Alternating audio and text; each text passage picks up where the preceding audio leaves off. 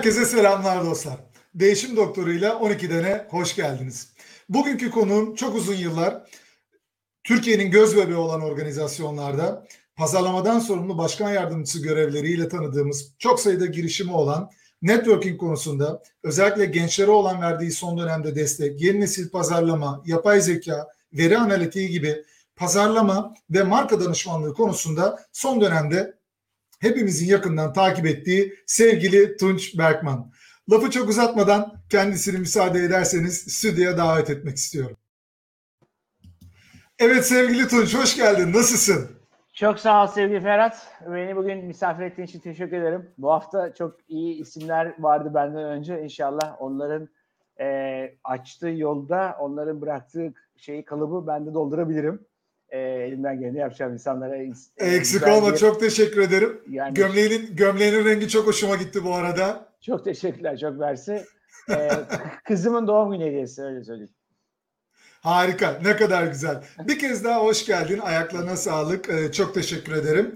Ee, dolayısıyla e, aslında sen e, bu, bu haftaki konuklara da gönderme yaptın. E, pek çok kişinin de e, bu hafta özellikle seninle yapacağımız programı da e, beklediğini, bana attıkları özel mesajdan, kafalarındaki e, sorulardan ve aslında e, senin de hangi konularda danışmanlık yaptığını ya da ilgilendiğini gayet iyi bildikleri için LinkedIn'de de o kadar önemli bir kitlen var ki tabii sosyal medyanın genelinde olduğu gibi. Dolayısıyla beklenen bir konuksun. Bunun altını çizmem lazım. Üzerindeki sorumluluk katsayısını evet, ben biraz evet, daha arttırayım Tunç. Evet, biraz daha basın bana. Çok sağ ol. Ama elimden geleni yapacağım. Normal zaten her zaman konuşacağımız ya hayatının içinde olduğumuz konular oldukları için konuşacağımız konular diye düşünüyorum. Ee, inşallah beklentileri karşılarız. Harikasın. Şimdi sana e, ilk soruyla hemen e, başlayacağım e, Tunç. E, buna ama girmeden evvel e, seni e, çok farklı görevlerinden, pozisyonlarından e, tanıyan dostlarımız da var biliyorum ama çok kısaca sohbet sırasında da zaten e, referans göndereceğimiz işlerin girişimlerin olacak ama e, Tunç Berkman e, kimdir? Bize şöyle çok kısaca bir e, bilgi verir misin öncelikle? E, hızlıca toparlayayım. E, Lütfen evet. Sen seni hızlıca toparlaman lazım yoksa yoksa paragraf paragraf oluyor evet. yani profiline girdikten sonra çok zaman harcıyoruz Tunç. E, şöyle 23 senelik bir profesyonel kariyerim var. Okulu yani liseden sonra Amerika'da okudum. Üniversitede ekonomi okudum. İktisat e, bizim okulların muadili denki olarak. Sonra MBA yaptım. E, iki sene ilk başta Deloitte'de çalıştım. Sonra Deloitte sonrası Amerika'da New York'ta bir danışmanlık şirketinde çalıştım. Sonra bir vesileyle Ali Bey ile tanıştık. Ali Koç'la birlikte Türkiye'ye döndüm. 29 yaşındaydım o zaman 28-29. E, ve o dönem e, işte Koç grubunda e, dijital e-dönüşüm projeleri yaptım. E, ki 2000 senesiydi. Şimdi dijital transformation diyorlar. 2000'de biz e-dönüşüm diyorduk o zaman. E, farklı e, iş şirketler kurduk. Booking Turkey diye bir tane internetten seyahat şirketi kurduk. Tanıdık Pazarlama diye ilk veri fazlı pazarlama şirketini kurduk. Sonra Arçelik'te pazarlama grup müdürü oldum. Arçelik markasından sorumlu. O dönem tüm Türkiye'yi gezdim. E, Gündüz Özdemir'de efsane bir genel müdürümüz vardı. E, sıfırdan başlamış. E, sokaktan yetişmiş kendi tabiriyle. Beni de sokaktan yetiştirmek için Amerika'dan geldikten sonra e, 6-8 ay arası Güneydoğu ve Doğu Anadolu'da tuttu ve değişik bir tecrübe oldu. Güzel. 2004 yılıydı o zaman. 2004'ün e, aralığından pardon e, ocağından e, Haziran ya da Mayıs'ına kadar falan hep oraları dolaştım. Sonra işte Arçelik'te 4 sene çalıştım. Sonra Arçelik'te yaptığımız bir proje vesilesiyle Avea'ya transfer oldum pazarlama direktörü olarak. 3 sene Avea'da çalıştım. Sonra Türk Telekom Avea birleşmesi sırasında bir ajans gruplarına geçtim. 3 sene medya ve kreatif ajanslardan sorumlu genel müdürlüğü pozisyonlarında bulundum. Sonra kendi dijital ajansımı kurdum. O ajanslarda çalışırken One e, şey One Dijital diye bir ajans kurduk. Chado T diye bir marka oluşturduk. Koç'ta gene çalışan Barış Çekin diye bir arkadaşım onun fikriyle o kurdu. Ben ortak oldum. Sonra işin networking ve pazarlama tarafına destek oldum. E, oradan e, gene Avea'dan ayrıldıktan sonra oradan tanıdığım ve bankacılıktan tanıdığım insanlarla Mobil Express diye bir fintech şirketi kurduk. E, sonra o şirket bayağı şekil değiştirdi. 3-4 kere de yatırım aldı. Hala devam ediyor Çadoti'de, Mobil Express'te. Sonra ben e, Vestel'e CM olarak katıldım. Vestel'de pazarlamadan sorumlu genel müdür yardımcısıydım. 6 sene boyunca Vestel'de çok farklı güzel işler yaptık ekiple beraber. E, tevazu gösterdiler. Kapital Dergisi Fortune'da yılın CMO'su seçildim. 3 e, sene üst üste Kapital Dergisi'nde. Sonra e, 2019 Kasım'a geldiğimizde biraz daha farklı şeyler yapmak istediğim için biraz da kurumsal hayata e, daha farklı bir gözle bakmaya başladığımdan dolayı 23 senelik e, kendim ayrıldım. Ajansı sattım. Work Company diye bir paylaşımlı ofis bu. Working kolektif house'lar gibi işine yatırım yaptım. E, üç tane şirketin yönetim kuruluna girdim. Bir tanesi Bolt Insights diye bir pazar araştırma şirketi, yeni nesil. E, bu data konusundan bahsedeceğiz herhalde. Onlarla alakalı esaslı baktığın zaman. Divere AI diye bir yapay zeka bazlı çalışan bir growth marketing e, danışmanlık şirketinde danışmanlık e, yapmak üzere katıldım freelancer olarak. E, onun dışında son dönemde 2-3 tane daha girişime e, yatırım yaptım. Bir tanesi Thriver'da influencerların kendi merchandisinglerini yani kendi ürünlerini yapıp sattıkları bir iş modeli. E, bir tanesi daha çok yeni onu şimdi açıklamayayım arkadaşlar açıklıklarına sonra duyurusunu yaparım. Daha dün imzaladık. E, Hayırlı olsun. Sağ ol, sağ ol. Çok teşekkür ederim. Bir yandan da işte bir Capital Sports Media diye bir İngiliz grup var. Onlarla Türkiye'de marka danışmanlığı ve sports marketing konularında destek olmaya çalışıyorum. Ee, bir yandan da e, bunun dışında bir şirkete daha e, şey danışmanlığı veriyorum. E, yeniden yapılanma danışmanlığı veriyorum. Dijital konularda. Böyle yani 23 senelik, 24 senelik kariyerim bu. Kısaca hızlıca. Ee, işin doğrusunu istersen bence sen biraz soluklan. Neler yaptığını anlattıktan sonra.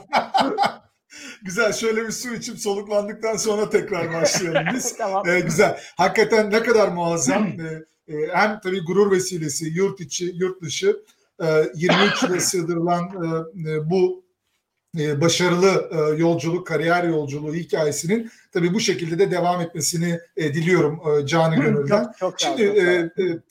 E, e, Tunç e, yaklaşık 23 yıl evvel biraz önce konuşurken de dedin ki bugün dijital dönüşüm e, denilen konuya biz o günlerde e-dönüşüm e, diyorduk. E, e, dolayısıyla köprünün altından o kadar çok sular e, aktı ki e, bir e, global pazarlama zirvesinde e, Philip Kotler artık hani e, son dönemleri çok ağırlaştığı e, vakitler e, canlı dinleyebilme imkanım olmuştu. Dedi ki ya benim dedi bir pazarlamaya giriş kitabım vardır. Muhtemelen hepiniz o kitabı okuyarak hani bölümlerinizden mezun olmuşsunuzdur. E, Doğru. biraz da gülerek kendisini de mecazi olarak tiye alarak dedi ki ya benim o kitapta yazdıklarımı şu an pek dikkate almayın dedi. Yani kibarca. Pazarlama bildiğiniz anlamda, geleneksel anlamda o kadar çok e, evrim geçirdi ki bambaşka bir noktaya geldi sanki. Fakat tabii merkezde de hala çok ciddi e, o teoriye sadık kalınması gereken noktalar da var. 23 yılını pazarlamanın hemen her dalında geçirmiş birisi olarak Tunç sormak istiyorum. Geleneksel pazarlamayla içinde bulunduğumuz bu yeni nesil pazarlama dinamiklerini mukayese ettiğinde benzerlik ve farklar olarak en belirginleri için soruyorum. Hangilerini görüyorsun? yani Serhat şöyle. Şimdi esasında pazarlama e, baktığımız zaman insan psikolojisi demek. Ben hep onu söylerim. Kendi ekiplerimle de yaptığımız çalışmalarda da onu söylerim. E, pazarlama yapıyorsan insanla ilgili her şeyi takip ediyor olman lazım. Temel hani değişiklik ve belirgin ayrışma noktaları dedin ya. Değişmeyen Evet. tek şey insan psikolojisi. Şimdi mesela ben bunu kendi bizim e, e, Happy Education Academy diye bir akademimiz var. Orada işte dijital pazarlama dersleri veriyoruz. Evet, sektörden, evet. sektörden insanlarla birlikte ondan bahsetmedim ama böyle yeni başladı o da. İlk 10 öğrencimiz şu anda derslerde. Ee, orada hep şunu anlatıyorum. Orada örneklerde ya da gittiğim seminerlerde de Instagram'dan yola çıkarak bunu anlatıyorum. İşte İnsanlar neden Instagram kullanıyor ve Instagram niye bir iş modeli haline dönüştüğünden yola çıkıyoruz. Burada da baktığın zaman insanların esas da temel özellikleri değişmiyor. Yani e, insanlar dönüşüyorlar, değişmiyorlar. Yani nasıl dönüşüyorlar? Şu anlamda dönüşüyorlar. İlk insan yani çok e, basit anlatacağım. İlk insan mağaraya çizermiş duvarlara. Sonra işte arkamda gördüğün gibi tablolar falan var. Tablo yapmaya başlamışlar. Kendilerini ifade etmek için. Sonra fotoğraf makinesi icat edilmiş ve fotoğraf çıkmış. Ama buradaki temel şey insanın bir anı bırakmak isteği. Yani e, iki iletişim kurma isteği. Çizimde de iletişim var. Fotoğrafta da, resimde de, tabloda da. Üç, e, paylaşma ve beğenilme arzusu. Dört, e, başkalarının ne yaptığını izleyerek bir gruba ait olma ihtiyacı ve e, bu aidiyetle birlikte kendinin e, bir e, varoluş nedenini tanımlama ihtiyacı. Esasında pazarlamanın temeline basit olarak baktığın zaman e, pazarlama bundan ibaret. Yani çok e, basitte indir, indirgediğimizde. Ve teknoloji de bir araç. Yani teknoloji de insanların bu özelliklerini ve ihtiyaçlarını ve e, bu e, psikolojik ve sosyolojik davranış şekillerini anlayıp gündeme göre onlara istedikleri iletişim şekliyle ve ihtiyaçlarını belirttikleri duygusal ihtiyaçları ve duygusal tatminlerini sağlayacak ürün ve hizmetlerini oluşturmaktan geliyor. Benim bakış açım bu pazarlamaya. E, aslına bakarsan e, pek çoklarının e, ciddi anlamda gözden kaçırdığı bir dinamiğin altını e, çizmeye çok e, yardımcı oldun Tunç. Nedenine gelince e, özellikle e, piyasadan e, birlikte iş ortağı olduğumuz e, danışmanlığını yaptığımız organizasyonlardan e, ve e, genel anlamda da e, sosyal çevremizden çok sıklıkla duyduğum bir şey var. Serhat pazarlamacı mı arıyorlar, bilgisayar programcısı mı arıyorlar? Bence kendileri de bunun farkında değiller gerekli gereksiz verinin içinde e, boğuluyorlar. Doğru düzgün madenciliği yapılmayan e, bir veriyi toplamak bir işe yaramıyor. Pazarlamanın merkezinde ve kalbinde yatan teorik doğruları kaybediyoruz. Yani e, pazarlama beyni e, yeni nesil programcılara ya da bilgisayar kodlarına kurban gitmemeli e, diyenlere aslında e, destek verdiğin bir bölümü var bu söylediğinin Evet, değil mi? evet. Yani değişmeyen Kesinlikle. insan psikolojisi ve sosyolojisi diyerek. Aynen ve şunu da eklemek istiyorum. Yani şimdi burada veri bir araç. Veri bir amaç değil. Ee, teknoloji de bir araç. O da bir amaç değil. Bizim öncelikle bir herhangi bir pazarlama kampanyasında yani marka işinde amacımızı tanımlamamız lazım. Yani amacımız nedir? Markanın e, duruşu nedir? Örnek olarak veriyorum. Bir tane alışveriş merkezi diyelim. O alışveriş merkeziyle ilgili bir iş yapacaksan alışveriş merkezinde gelen insanların bu alışveriş merkezine niye geldiklerini anlamak lazım. Rekabette de tüm alışveriş merkezini rakip rakip olarak tanımlamak lazım. Rakiplerini e, bir tane rakip seçeceksin önce kendine. O rakibinin de özelliklerinin ne olduğuna bakacaksın ve özellikleriyle birlikte o özellik ve sıfatların hangisi ona uygun, hangisi sana uygun, hangi noktalarda kesişiyorsun ve burada nasıl farklılaşabilirsin, farklılaşabilirsin.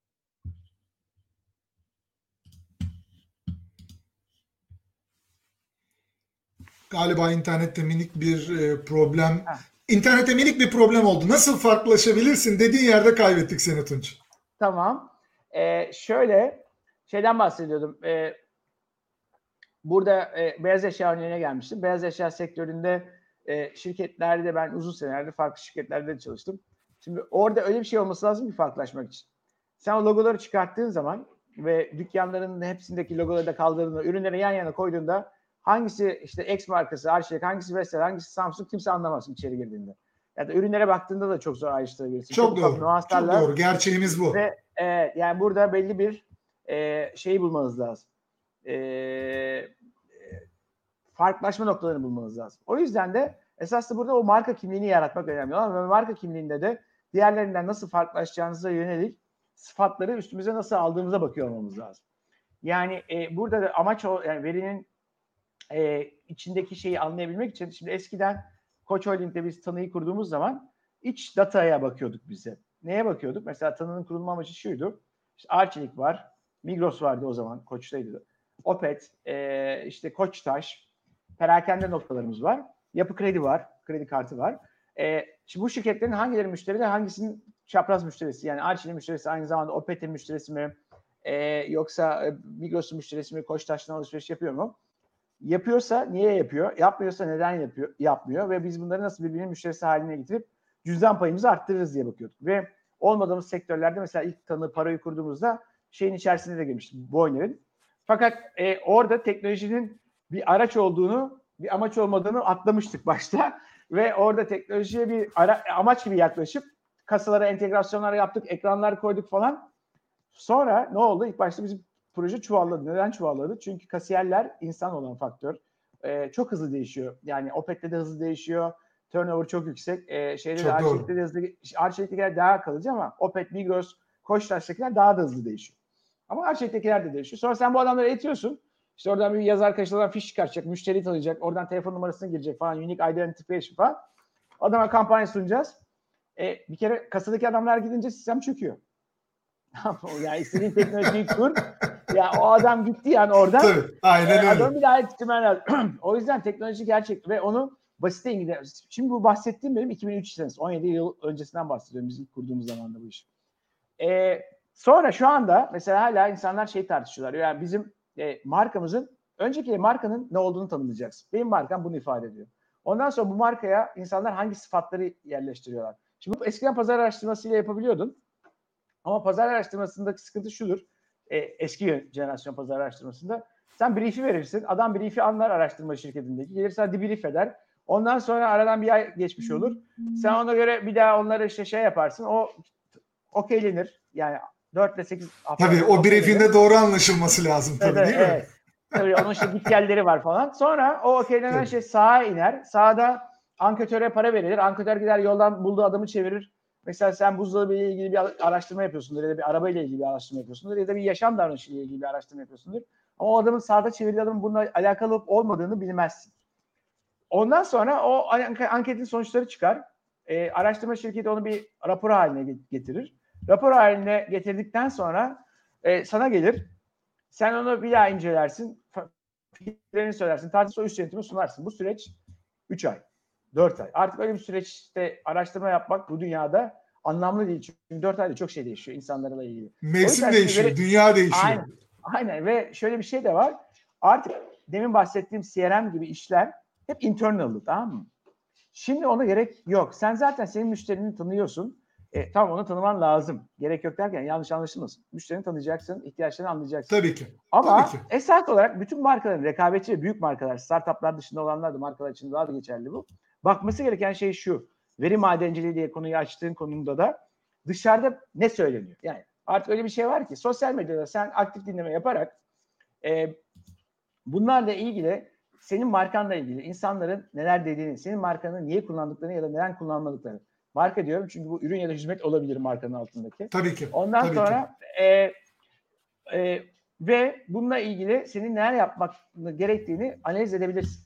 Fakat bu analizcilerin e, ben e, şey zamanı, karantina zamanı boş geçirmemek için işte MIT'den e, marketing, Digital Marketing Analytics diye bir iş aldım, ders aldım. Çünkü şeye ben. Müthiş. Yani derinleş, derinleşmediğin zaman seni herkes böyle havada oynatır yani. Kimin de ne dediğini bilmezsin. Bir konuyla ilgili yorum yapacaksan derinleşmen lazım. Bizde biliyorsun herkes teknik direktördür ama maç bir, maç bittikten sonra teknik direktördür. Maç öncesi kimse teknik direktör değildir. Skor. Skor yorumculuğu. Skor yorumculuğu diyoruz değil mi Evet. biz ona? Evet, aynen. Ee, o yüzden de esas işi maç başlamadan önce çözmek lazım. Onu çözebilmek için de veriyi iyi anlamak lazım. Fakat işte burada sonra gittim London School of Economics'ten de bir Executive for Data Science diye bir derse katıldım. Orada da bize şunu öğrettiler. Yani ben ikisinden de aldığım temel şey şu. Veri inceleyecek insanların esas da matematiksel bakış açısı olması gerekiyor birazcık istatistik anlamında ama temel ihtiyaçları psikoloji ve sosyoloji mecburi olmaları bunların. Yani psikoloji ve sosyoloji anlamaları ve oradaki dijitaldeki olan o veriden tüketicinin ne demek istediğini süzmeleri. Yani esas da veri madenciliği dediğin şey bu. Yani veri madenciliği. Fakat önden hangi veriye ihtiyacı olacağını insanların, yani pazarlamacıların ya da satışçıların demesi lazım. Ben şu şu şu şu konulardaki bilgileri istiyorum. Yani veriyi tanımlaman lazım neye ihtiyacın olduğunu. Ondan Doğru. sonra doğru Neyi tool'larla bu- toplayacağını da bilmen lazım. Doğru Aynen, kategorize etmen lazım. ve kimden toplayacağını bilmen lazım. Mesela bizim bu e, girdiğim advisory board'unda olduğum Bolt Insight'ın avantajlarından bir tanesi yeni, yeni jenerasyon pazar araştırma şirketi olarak şunu yapıyor onlar. E, online yapıyorlar bütün anketi canlı olaraktan. E, ankete katılacak insanları diyelim ki sen deminki araba örneğinden gidersek araba araştırıyorsan araba araştıranlara, son dönemde araba sitelerine gitmiş olanlara, araba videolarını izleyenlere, YouTube'da arabayla ilgili belgesel izleyenlere, F1 izleyenlere falan onlara gidiyor anketler. Ve oradan insanlara cevaplandırıyorlar. Onlara veriyorlar parayı gene. Fakat bunun geri dönüşü bir gün sürüyor. Bir gün analizi sürüyor. iki günde rapor çıkıyor. Sen bakıyorsun dashboard'um var önünde. Ya diyorsun bu benim istediğim gibi olmadı. Bir daha tanımlıyorsun amacını. Bir daha yapılıyor. Bilemedin 3-4 günde bu iş bitiyor. Artık bu hıza ihtiyaç var. Yani e, 4 ay beklersen sen zaten piyasadaki adamın ihtiyaçları, düşünceleri her şey değişmiş olabiliyor ve senin uygulayacağın strateji 4 ay bekliyorsun. Ondan sonra bir iletişim stratejisi haline getiriyorsun. Ondan sonra ajansı briefliyorsun. O onaylanmış 6 ay.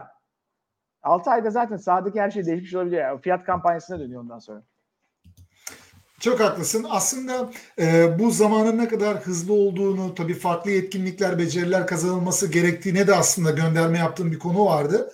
E, bence önemli de bir satır altı e, mesajı bu. E, pandeminin getirdiği dönemde tabii belirli noktalarda yoğunluklar artsa da belirli alanlarda da e, minik minik böyle zaman e, alanları ya da alancıkları yaratabildik. Ve sen bunları global ortamda online bir takım akademiler aracılığıyla global üniversite programlarıyla e, bir takım e, yani bilgimi ve sertifikasyon e, programlarıyla da e, geliştirdim dedin. Aslında buradan senin son dönemde e, parçası olduğun e, e, bir organizasyona e, gelmek istiyorum. Happy Education Akademi ile e, aslında tabii uzaktan erişim, uzaktan eğitim vesaire konuları şu an çok gündemimizde. Tabii çocuklar, okullar vesaireden e, başlayarak ama yetişkinler dünyasında da yeni beceriler kazanma konusunda da bunun çok önemli olduğunu görüyoruz. Geleceğin mesleklerini de dikkate aldığımızda neyi düşünerek kurdunuz bunu e, Tunç? Neyi e, hedefliyorsunuz e, Happy Yani- Education Akademi'de? İşte şöyle esaslı ben bunu e, şöyle bir ihtiyaçtan yola çıktı.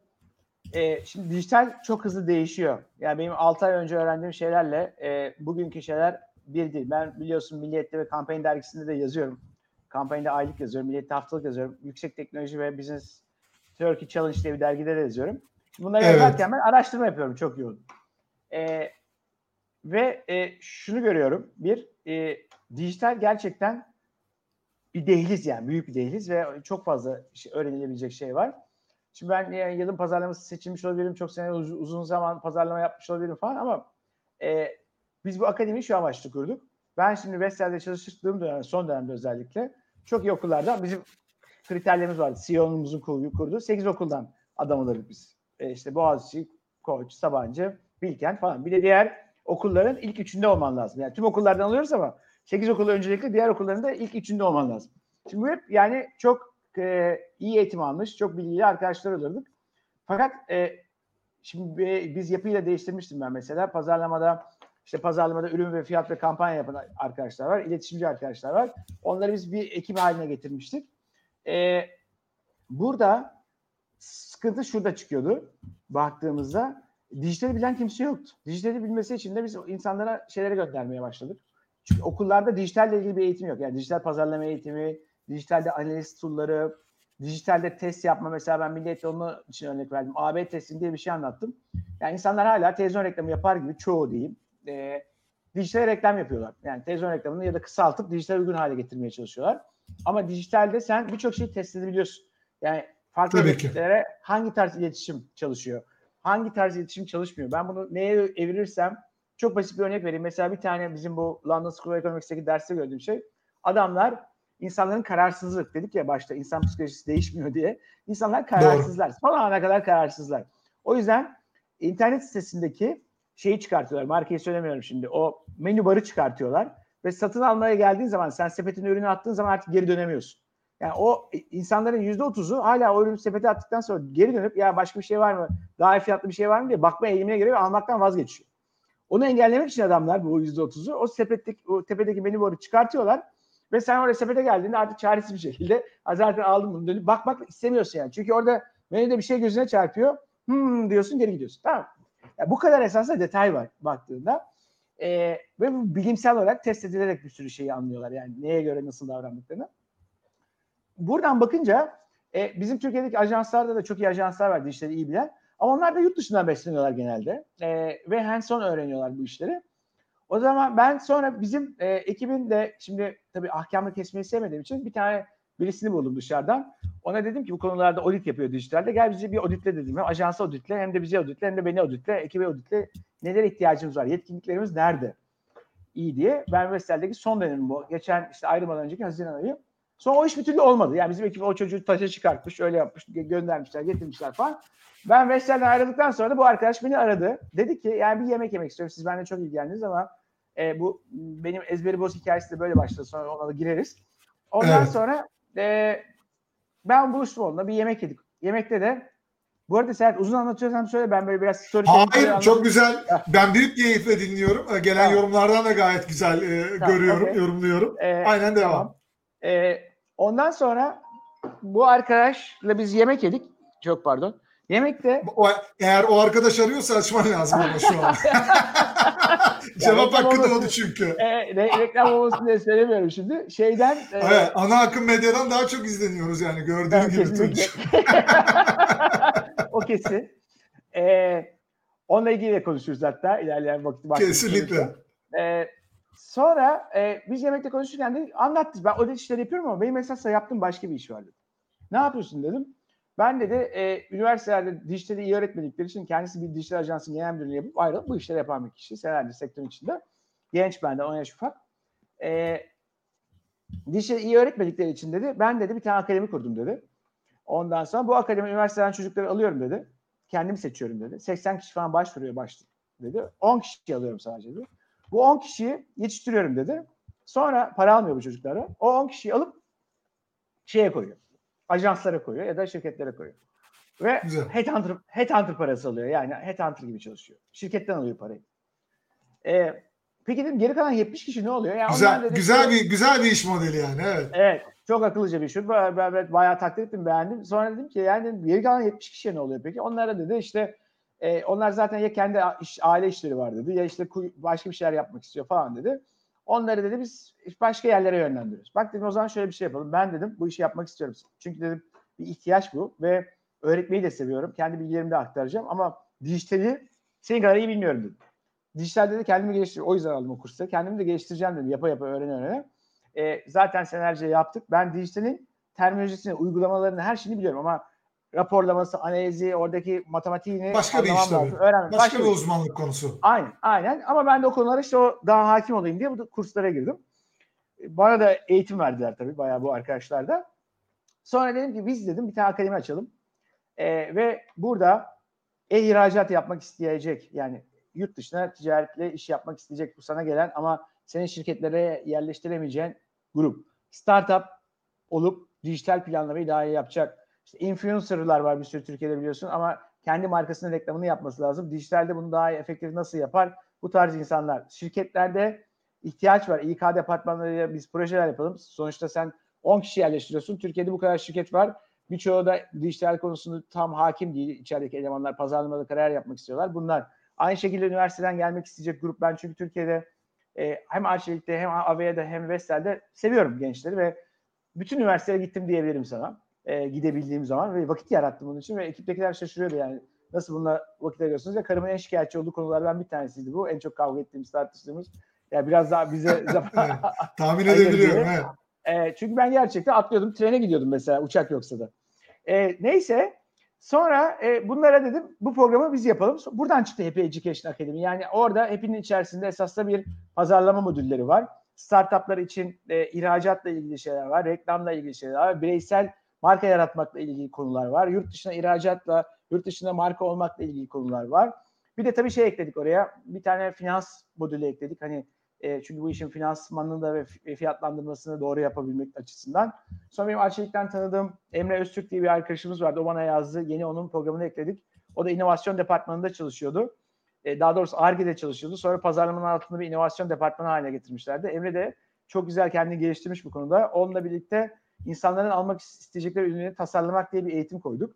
Orada da gerçekten bu sosyal medyada ve diğer şeydeki mantıkları dinleyerekten insanların nasıl ürünlere ihtiyacı olduğunu mesela ürün tasarlarken bunu hangi özellikleri tasarlanan ürüne ya da hizmete entegre edersen daha kolay kabul göreceğini e, öğretebileceğimiz bir modül oluşturduk.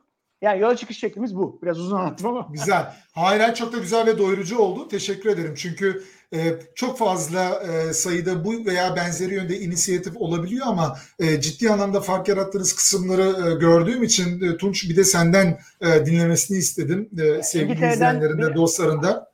E, İngiltere'de bir medya eğitimi veren bir şirketten de akreditasyon aldık. Şimdi birkaç tane de üniversiteyle görüşüyoruz akreditasyon almak için. Onlar da yani sertifikalarda ekledik. Harika. Aynı zamanda. Harika. Aslında konuşmanın içinde birkaç kez vurgu yaptığın gibi e, gençlere, genç profesyonellere, yeni mezunlara ya da mezun olmak üzere e, olan kardeşlerimize de çok e, önem verdiğini de gayet iyi biliyorum. Aslında senin e, ezberi boz e, yayınların da e, tahmin ediyorum bu duygundan, e, düşüncenden açığa çıkan bir durum oldu. E, ve e, aslına bakarsan biz bizim memlekette böyle çok çıkıntılık e, yapan hani e, ezberi bozan tipleri çok fazla e, sevmeyiz. Geçenlerde sevgili Bora Özkent konuğumdu. Onun da blogunda haddini aş hikayeleri varken ona da sormuştum. Ya bu kadar küçüklüğümüzden beri haddini bil bilinçaltıyla kodlanmış bir toplumun tekerine niye çomak sokuyorsun demiştim. Şimdi sana da aslında aynı soruyu sormak istiyorum. Ya ya ezberi bozma. Ezberle geç git. Sınav sistemimiz de bizim öyle. Ezberle test usulü zaten. E, bir de e, işte üç yanlış bir doğruyu götürüyor falan. Böyle de bir durumlarımız, gerçeklerimiz var. olan bir dünyada niye bu e, ezberi bozda tekere çomak sokuyorsun? Amacın tam olarak e, neydi ve bundan sonra da ne bu yayınlarla birlikte Tunç? Tabii. Şimdi Serhat şöyle abi bir, bir tanesi birkaç tane amaç var. Bir tanesi gerçekten e, bilgi ve tecrübeleri insanlara aktarmak. Benim e, kariyerimde bir tane gerçek anlamda mentorum oldu. E, kimse bana fazla babam benim Türkiye'nin en e, eski ve e, duayen sınıfında gelen profesyoneller o devamlı bana böyle o olmamış, şu olmamış falan şeklinde yaklaştığı için belki biraz da ondan kaynaklı. E, çok da iddialı bir adamdır. Her şeyi sıfırdan yapmış. Kendisi bu ODTÜ'de efsane olan risk nedir sorusuna boş kağıda risk budur deyip veren ve sınıfı geçen kişi bu arada. E, efsane değil o hikaye gerçek. E, ve bana bunu şey zamanında Burada aslında bu yayında da bu yayında da bunu öğrenmiş olduk bak şu an Tunç. Evet yani bile, bile bir, bir, bir grup biliyor abi. Benden daha önce biliyorlarmış. ben şöyle öğrendim. Ee, bir gün babamın İsmini de paylaşır mısın Tunç? Onu da e, onu Mehmet Ali Berkman. Mehmet Ali Berkman babamın ismi. Ee, e, eski işte Arçelik'in genel müdürüydü. işte Koç grubunda başkanlık yaptı. İnsan kaynakları başkanlığı sonra Dinçkök grubunda CEO'luk falan yaptı. Amerika'ya bursla gitmiş. Türkiye Eğitim Vakfı bursuyla gitmiş. Vehbi Bey'in ilk bursiyerlerinden. Sonra dönüp Koç'ta çalışmaya başlamış. 72 senesinde, 71 senesinde pardon. 71'in sonunda yani 72 başı.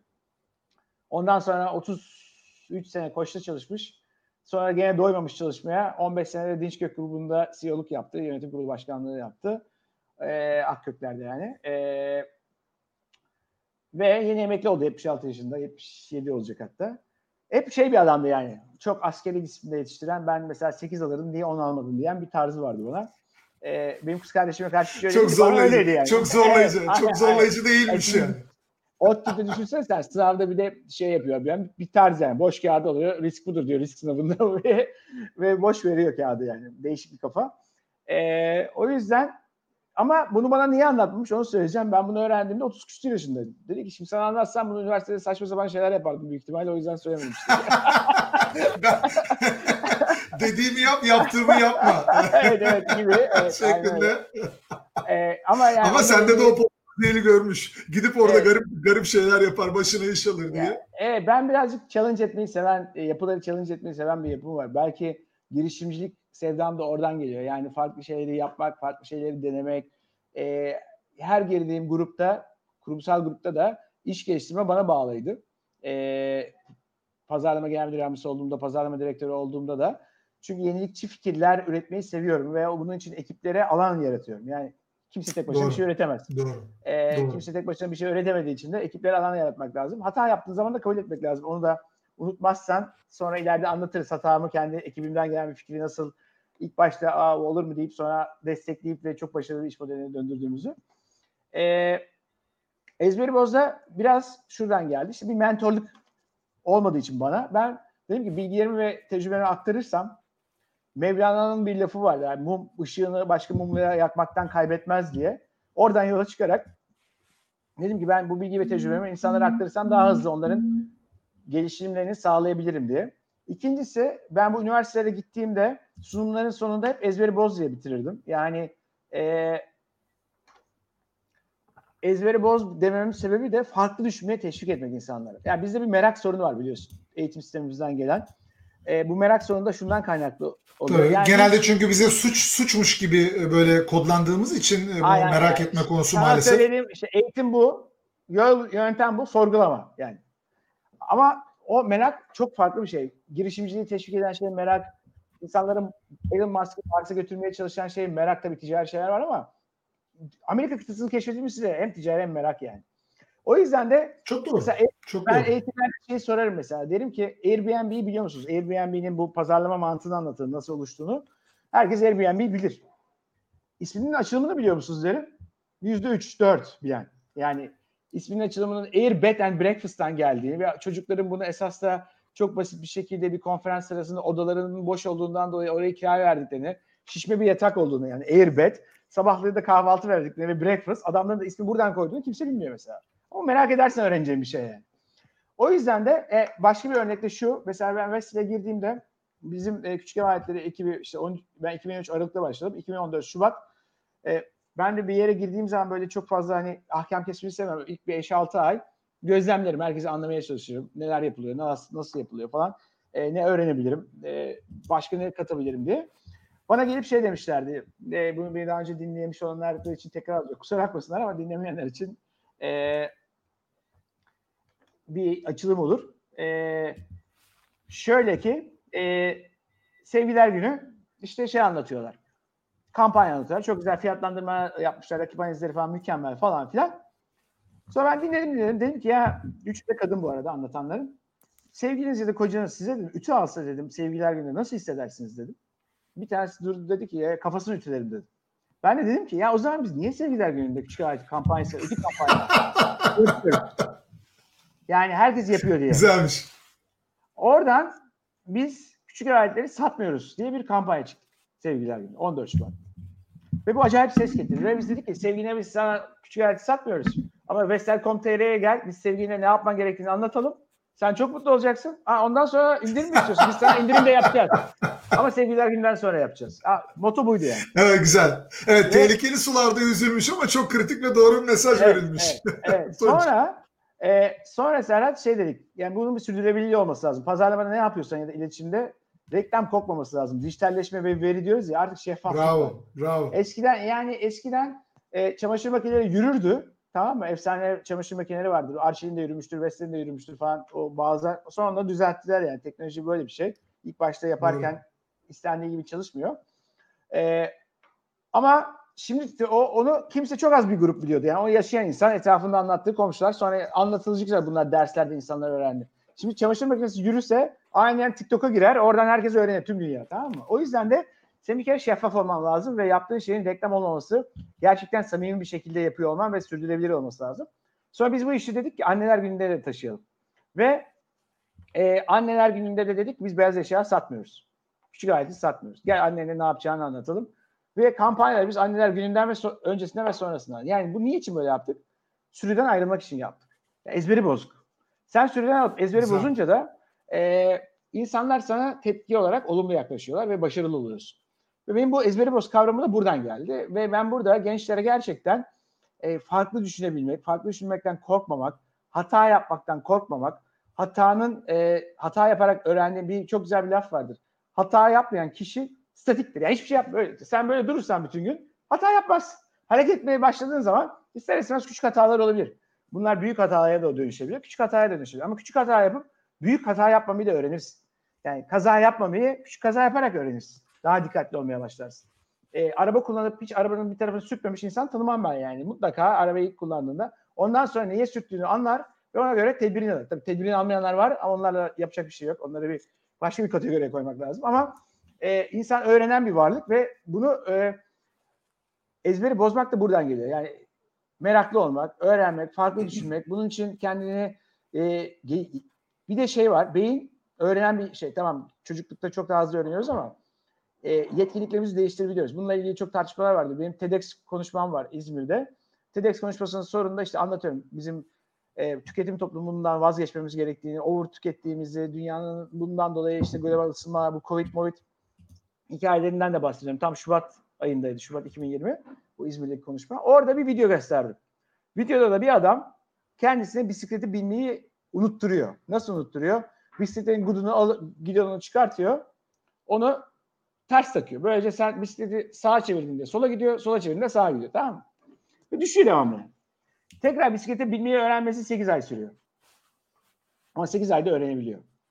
Çocuğu da aynı şeyi yapıyor 6 yaşında çocuğu. Çocuk 3 haftada öğreniyor. Bir kere çocukların beyni taze. Gençlerin beyni daha taze. O yüzden bizim gençlere daha iyi bir toplum yaratmak istiyorsak ve daha kalıcı değişiklikler yapmak istiyorsak, teknoloji alanında ya da herhangi bir konuda daha rekabetçi olmak istiyorsak yol açmamız lazım. Onlara bizim tecrübelerimizle beyinlerine taze şekilde test edebilecek beyin programı Türk Berkman'la ezberi bozu başlayalı daha bir ay oldu. İşte bugün herhalde 670 olmuştur. 650 abone geldi bir ayda. 50 bin kere falan izlendi. 12 tane genç katıldı. Ee, Evet videolar. çok ciddi izledim. Ee, evet ve yani e, beni motive ediyorlar sordukları sorularla. Böyle bir tane mesela bir soru sordu.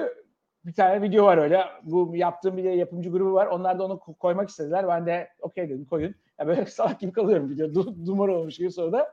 Ve cevap veremiyorum o sırada. Ya boş çalışmadığım yerden yakalamayıp sonra cevabını bulup veriyorum cevabını da. Yani o çok natürel oluyor yani. Ve onu da onlar öyle Koyalım dediler. Şimdi başkası babam aradı dedi ki ya dedi, sen kocaman C-level adamsın böyle şey niye koy-" Baba dedim ya o anda olmuş olan bir şey bu. Bak 76 yaşında hala bana Karışıyor. bunu böyle yaptın diye soruyor.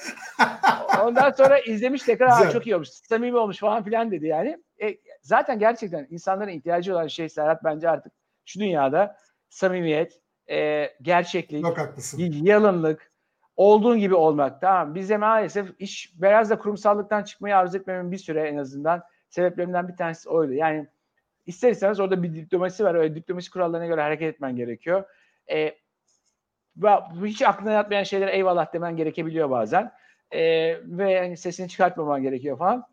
Bir yaştan sonra da onlar sana böyle bir şey geliyor artık. Yani bak, doğrusunu söyleyeyim ben hoşunuza gitmiyorsa tamam söylersiniz ama doğrusu neyse onu konuşmak lazım ki daha iyi bir noktaya gidelim hep beraber. Bu hep beraber daha iyi bir noktaya gitmenin yolu da bence çocuklarla, gençlerle ezberi bozmaktan kaynaklanıyor. Ülke olarak da ben bunu biraz gönüllülük olarak bu şekilde yapıyorum yani. Harikasın. Ee, iyi ki varsın bu konuda da çok önemli bir e, iş yaptığını düşünüyorum ezberi bozarak. Çok Sen bunu anlatınca benim aklıma benim aklıma e, benim tarafımdan bir hikaye geldi. Ben de e, müsaade edersen onu paylaşayım Tabii, seninle. zevkle, E, zevkle. yıllar evvel e, yıllar evvel e, ama rakip olmadığımı sen Avea'dasın e, ben Panasonic'teyim e, o zaman. E, tabii bizim 103 inç diye yani dev bir televizyonumuz geldi. Tek parça bir e, plazma bu. O dönem için yeni nesil bir plazma ve perakende fiyatı 80 bin euro. Yani fiyatı bu. 79.900 e, euro. E, dolayısıyla Panasonic Avrupa bize dedi ki ya biz bunu havalimanlarında, AVM'lerde bilgi ekranı olarak kullanacağız. Bu hani son tüketiciye gidecek bir ev ürünü değil. Değil yani ve çok da mantıklı e, bakınca. Biz dedik ki ama biz bunu gösterip e, 42 inçte 37 inçte Samsung'la falan feci parçalıyoruz birbirimizi. Biz dedik bak bunu yapabiliyoruz diye bunu e, satacağız. Dolayısıyla benim dedim bunu perakende ürün gibi o zaman Mediamarktlar, Teknosalar, işte Electrowork'lar, Darty'ler hepsi var o zaman. EP Center'lar falan. Vatan, Bimex hepsine dedim bunlara koymam lazım. Ben işte sipariş vermek istiyorum falan. Ekipçe de oturduk bir karar e, verdik. Biz bu ürünü nasıl satacağız? Yani perakende 80 bin euroya televizyon mu Evet. satılır? Şimdi bizim şöyle alışkanlıklarımız vardır biliyorsun. Yani e, kıymetli bir ürün alınca onun yanında böyle minik bir hediye gelir. Yani araba alırsın mesela bisiklet hediye ederler. Ne Evet, bileyim evet. yani e, ama mesela televizyon alana araba hediye edilmez değil mi? Biz bir kampanya yaptık. Televizyon alana e, araba hediye ettik. Ve e, şimdi rahmetli olanları da var. Allah e, gani gani rahmet eylesin. Öyle Aa. bir dönem ki Tunç, Anchor'lar Mehmet Ali Birant bir kanalda, Uğur Dündar bir kanalda, Ali Kırca bir kanalda, yaptılar, Muhtar bir kanalda.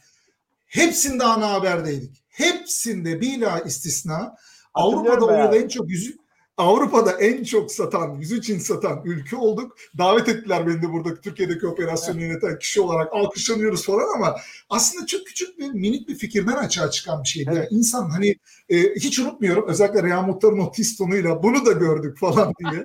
Televizyon alanın yanında araba veriyorlar falan diye.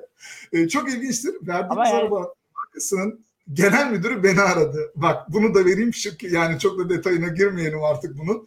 Ya dedi ki bu bizim marka algımıza zarar veriyor. Bir düşük segmentteki arabayı verin bari. Yani biz bunu bayağı bir itibarla bir şey yapıyoruz. Yani promosyon ürünü yaptın bizim arabayı e, diye. Hakikaten böyle de bir e, hikayesi vardır. Ezberi bozmak çok önemli hakikaten. Evet. Kesinlikle yani ben onu çok iyi hatırlıyorum bu uygulamayı. Ben de ilk gördüğümde vay dedim ne zekice bir hareket.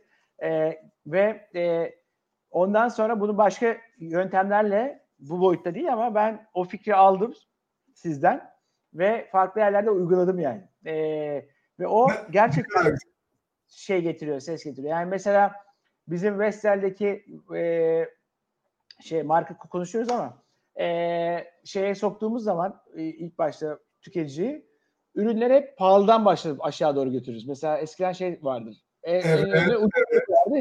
Sonra ters çevirdik abi. Pahalıdan başlayıp yapıp insanlar genelde de şöyle oluyor. İlkin pahalıya bakıyor, sonra ortasına bakıyor, sonra en ucuza bakıyor. Sonra hep pahalıya alıyor abi. Çünkü kendisini iyi hissetmek. Bu dedim ya hani tüketici davranışında ait hissetmek. Simitçinin, Simitçinin iPhone kullanmasının.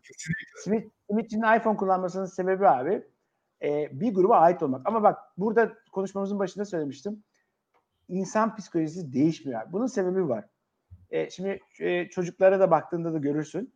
Şimdi çocuklar bir anda 5 yaşında falan geldiğinde ya da 4-5 yaşlarında falan karanlıktan korkuyorlar tamam mı? Ama o zaman kadar karanlıktan korkmuyor. Fakat bu DNA'sı da kodlanmış. Nerede kodlanmış? 10 bin yıl önce adamı hayvanlar yediği için ağacın tepesinde yatıyormuş.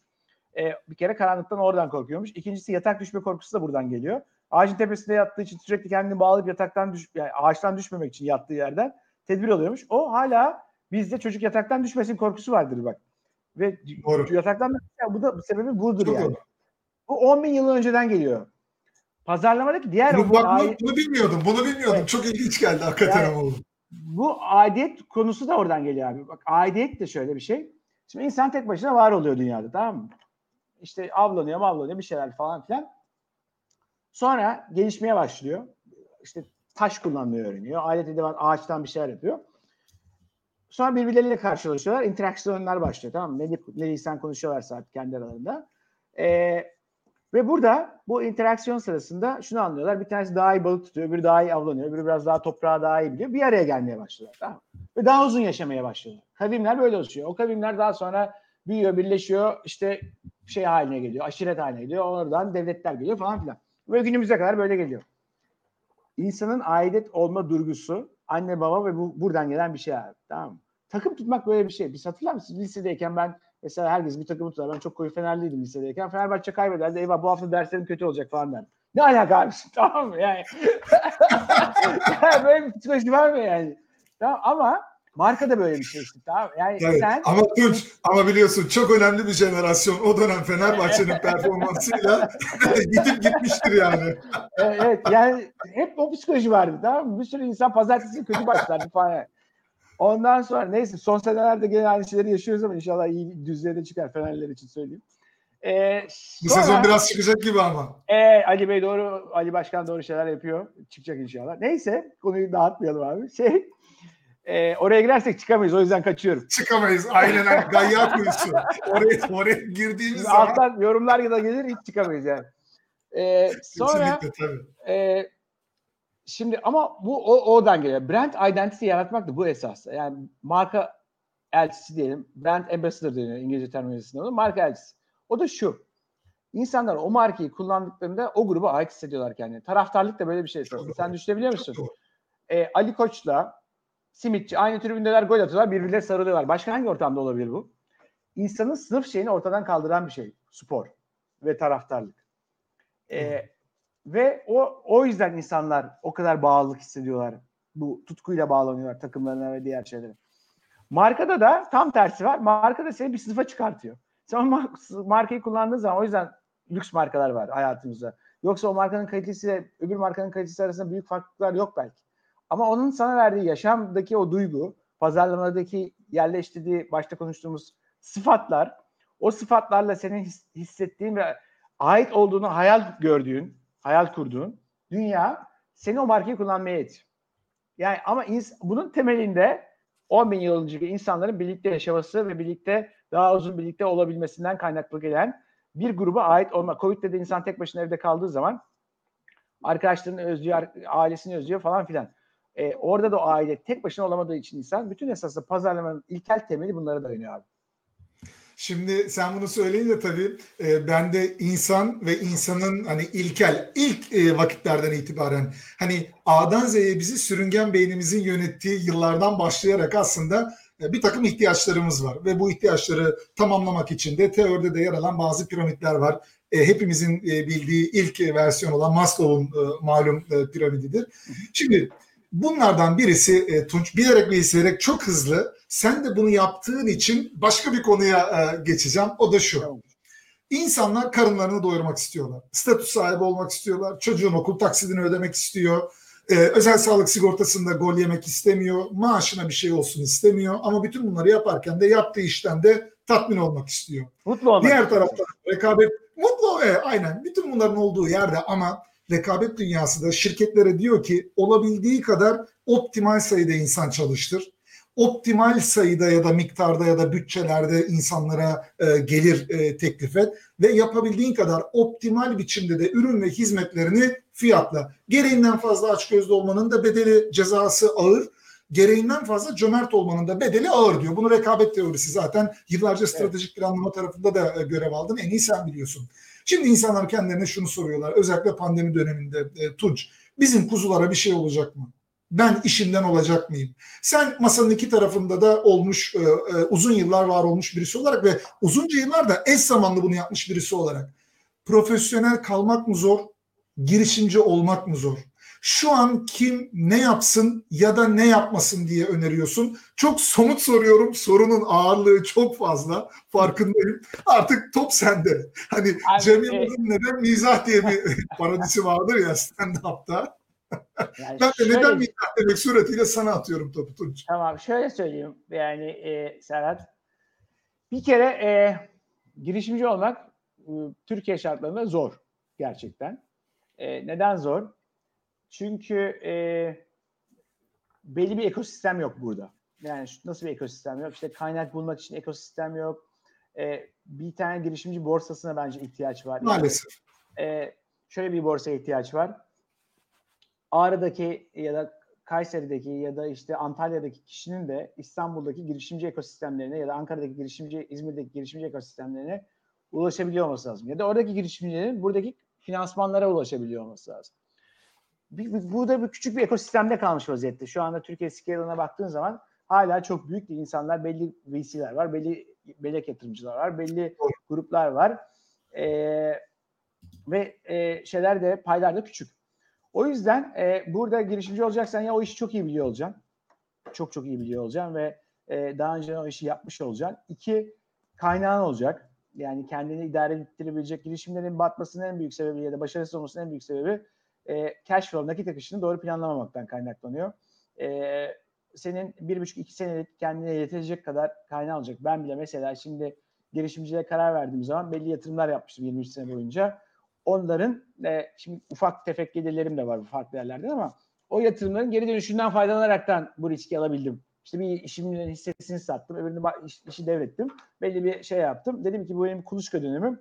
İki sene boyunca ben kimse yatırım yapmasa da ben iki senemi çok iyi bir şekilde yönetebileceğim standartlarımı ve şeyimi düşürmeden e, girişimci olacakların biraz buna böyle bakıyor olması lazım maalesef. Çünkü Evet. e, e, family and friends yani arkadaş ve yakın dostlar dışındaki bazen bu tip ortamlarda ki hele şu Covid döneminde kimse yardımcı olmaz. Şeyini elinde e, şey kalıyor. E, adını söyleyeyim. İstisnai bir dönem tabii yani. E, Evet yani herkes ke- kendisine dikkat etmeye çalışıyor şu anda. Herkes kendi endişeleri var. O, o yüzden de bu dönemde de girişimcilik biraz daha zor. Özellikle Türkiye içinde. Ama e, aması şu. Bir laf vardır esasında ama kullanmayı o yüzden çok sevmem. Bir insan ama dediği zaman ondan önce söylediklerinin hepsi palavra derler. Öyle değil yani buradaki ama buradaki bir noktalı virgül yani. Yok. Bu noktada bir yani, o ama ama girişimci olmanın tadı da bir başka diyecek değil mi adam? Onu dediği anda bak artık ben de savunamam seni. Açık net. yok yok öyle demeyeceğim. Şunu söyleyeceğim. E, dünyada e, başarılı olmuş ekonomilere baktığınız zaman Amerika'da dahil olmak üzere girişimciler sayesinde oluyor. O yüzden de e, yani bugünün büyük holdinglerin hepsinde bir girişim hikayesi var. Başladıklarında küçük bir hikayesi de var. Fakat girişimcilerin sağ kalanlarının oranı yüzde on. Yani dört senelik bir şey vardır böyle. Girişim başlar, birinci sene geçenler, dördüncü senede bir ölüm vadisi diye bir terminoloji var. Death Valley derler buna. O ölüm Evet. vadisinden çıkanların oranı sadece yüzde on. Bir de, O yüzde bir de oradan çıkanların hali Evet. var ama. Bir de, bir de olayın Evet, o boyutu var değil mi? Evet, o yüzde Yani onun gaziler var bir de yani. Evet, evet aynen aynen. Yüzde onun yüzde beşi kendi hayatını iyi bir şekilde devam ettirebilecek şekilde devam ediyor. E, Yüzde dördü belki e, belki de dört buçuğu şey oluyor. E, yani daha biraz daha sınıf atlıyor diyelim hayat standartı olarak. O yarım buçukları ise bu unicornlar oluyor. Tamam mı? O birazcık senin bilgi, beceri, şans yani e, girişimciliği ne amaçla yaptığın burada çok önemli. Yani sen girişimci milyar dolarlık şirket diye kuracaksın, kuruyorum diye yapabilenler var. O amaçla yola çıkanlar var. Onların ne olacağı belli değil. Ama sen girişimciyi sevdiğin bir iş üstünden yapıyorsan, müzik de olabilir bu, perakende olabilir, yazılım olabilir, eğitim olabilir. Sevdiğin ve tecrübe sahibi olduğun konu neyse, onunla ilgili bir iş üstünden yapıyorsan ve severek yapıyorsan ve cesaretle yapıyorsan, o işte sen profesyonel olduğun kadar para kazanabilirsin. Profesyonellikten kazancın kadar para kazanabilirsin ve daha mutlu olabilirsin. Ben böyle görüyorum. Bu kişisel bakış açısı. Ee, profesyonellik tarafındaki zorluklarsa şu. Profesyonellik demin e, piramitten bahsettin. Şimdi o piramidin e, şeyine baktığın zaman o insanların barınma işte ihtiyaçlarını karşılama piramidi. Bir de profesyonel kariyer piramidi var. Profesyonel piramidinde herkes genel müdür olmayı bekler ama o piramidin en üst tarafı ve çok az kişi olabiliyor. Türkiye'de ilk 500 şirkete baktığında, ilk 500'ün yüzüne baktığında demek 100 kişi olabilir. Kaç tane profesyonel var? 8 milyon vardır herhalde. Şimdi rakamı bilmiyorum. Atmayayım. Yanlış bir şey söylemiyorum ama yani e, o 8 milyon demek ki sadece e, 100, 100 tanesi ya da 500 tanesi istediği noktaya gelecek. Hedeflediği hayat oysa. Yani. O zaman onun bir altındaki noktayı da yani Türkiye'de bir şu sorun var bence. E, uzmanlık konusu yanlış anlaşılıyor yani profesyonel hayatta. Almanya'da bir uzman olduğun zaman sen Almanya'da çok daha iyi bilirsin. Diyelim ki adam e, mühendis ve o konusunda uzman. O adam şirketin CEO'su kadar para kazanabiliyor aldığı primler ve yaptığı işlerle. Yani Doğru. Doğru. E, ama 30 senedir o işi yapmış. Arge'de direktör adam diyelim. Direktör olmuş Arge'de. Ve Arge direktörü olarak, mühendis olarak, tasarımcı olarak işte şirketin CEO'su kadar kazanmasa da maaşları denktir de primleri farklıdır yani. Baktığın zaman. İyi bir hayat yaşar yani. Şimdi Türkiye'de ise e, herkes bir, yukarı doğru gitmeye çalıştığı için bir kere e, maalesef e, bu dizilerden de kaynaklı falan herhalde bir saray oyunları var devamlı. Yani corporate hayatta Türkiye'de olmaması gereken e, insanların bilgi ve becerileriyle e, şey yapamadığı bir hayat var. E, e, bilgi beceriyle geçemediği zaman çamur atma, tukaka deme. E, ya çok güzel bir laf vardır esasda. İnsanın ileriye gidebilmesi için gıpta etmesi ve imrenmesi önemli bir şey. Kıskançlık ve hasetse kötü şeyler. Tamam Tabii. Yani sen gıpta edeceksin ve imreneceksin ki Aa, adam nasıl yapmış ben de öğreneyim ondan. Mentorluk ben bu yüzden yapıyorum. Yani tamam ben her şeyi yaptığım için değil ama neleri yanlış yaptığımı da anlatmak güzel bir mentorluk bu arada. Çok doğru. Ee, Kesinlikle. evet, evet. O yüzden de e, bunu de geliştirmemiz lazım. Ülke kültürü olarak bence. Yani Türkiye üzerinde konuşursam. E, bir e, insanlar neyi iyi yapıyor ve onlardan öğrenme ve birlikte yapmanın keyfini de. Yani girişimcilerin başarılı olan girişimcilere baktığın zaman tamam yüksek egolar var ama adamlar birlikte yapıyorlar. En önemli özellikleri iyi ekip kurabilmek. Ve o iyi ekibi de motive edebilmek. Liderlik gösterdikleri. Sadece fikir değil yani. O yüzden de e, bu başarılı olan profesyonel şirket ekiplerinde de var. Ama çok şirkette şey var maalesef birbirine çamur atma, ayağını kazıma, o arkasından dolaşma, altındaki elemanı ona karşı kullanmaya çalışma. Böyle tuhaf tuhaf şeyler, vakit kaybı, enerji kaybı, şirketlerin kaynak kaybı. Patronlarla da bunlarla ilgilenmediği için e, doğru adamlarla çalışıp çalışmadığını da bilemiyor. Assessment'lar da çok zor yapılıyor Türkiye'de mesela. Çok ciddi assessment çok yapmak lazım insanlara kariyerleri için. O yüzden profesyonelliğin kendine göre zorlukları var. Girişimciliğin kendine göre zorlukları var. Sonra kısaca şöyle cevap vereyim. İnsanın bir noktada nerede mutlu olduğuna ve nerede tatmin olduğuna bakıp karar vermesi lazım. Ee, ikisinin de kolay tarafı yok. Hayatta hiçbir şey kolay değil sonuçta. Ee, ama zorluklardan çıktığın zaman sonunda bir yere oturduğunda yaptıklarından ne kadar mutlu olabiliyorsan o kadar parasal olarak konuşmuyorum bunu. Çünkü para oluyor yani para geliyor gidiyor fazlası da gelebiliyor. Çok insan tanıyorum ben çok zengin olmuş sonra sıfırlanmış. Sonra tekrardan zengin olmuş. Çok insan hiçbir zaman zengin olmamış ama ortalama bir hayatta çok mutlu olmuş. Başka meziyetler geliştirmiş kendine. Hayatı daha dolu dolu yaşamış.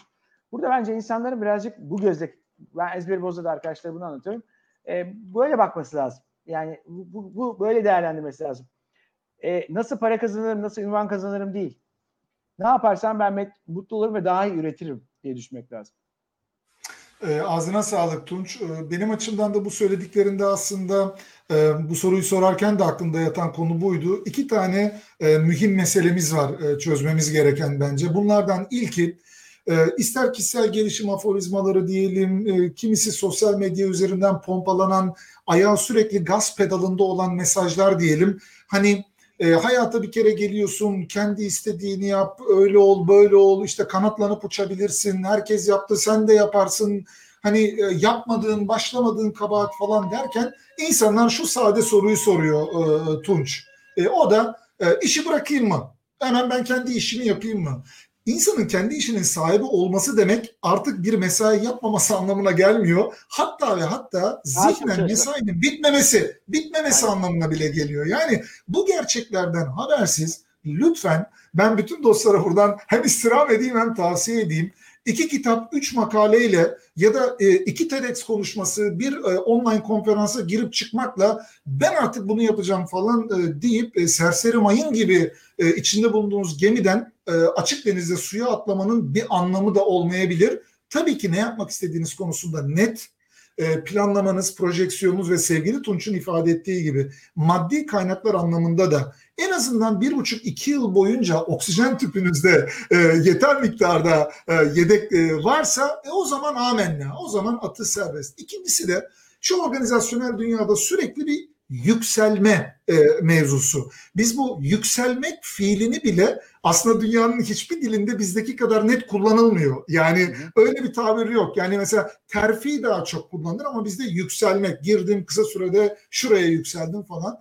O yüzden de bu yalın organizasyonlar, o, o piramit gibi bürokrasinin ve hiyerarşinin sert olduğu organizasyonlardan kültür dönüşümünü yapmakta da millet olarak çok zorlanıyoruz. Çünkü kafamızda hep bir sonraki pozisyonu elde etmek var. Birisi bize yalan evet. organizasyon dediği zaman arkadaş o zaman e, bana hedef bırakmadın oluyor. Halbuki hedef e, o kartlistin köşesindeki e, logo e, ya da ismimizin altında yazan e, ünvan e, değil çoğu zaman. Şimdi Aynen. sana e, Abi bir şey daha demek istiyorum. Bu, Lütfen tabii Tunç. E, bir tane fıkra var Türklerle ilgili çok da güzel bir fıkra. Bizim gerçekten bu kafayı değiştirdiğimizde çok da biz hani küçükken bize anlatırlardı biz yaşça yakın olduğumuz için. E, ben işte Anadolu'ya gittiğimde de gerçekten görüyordum onu. Hani adamların kapısını çal sana misafir tanımadığı bir adamı Doğru. ağırlardı. Yani. yani Airbnb'nin şu anda yaptığını adam 100 yıl önce yapıyormuş bizimkiler. Tamam? Kesinlikle.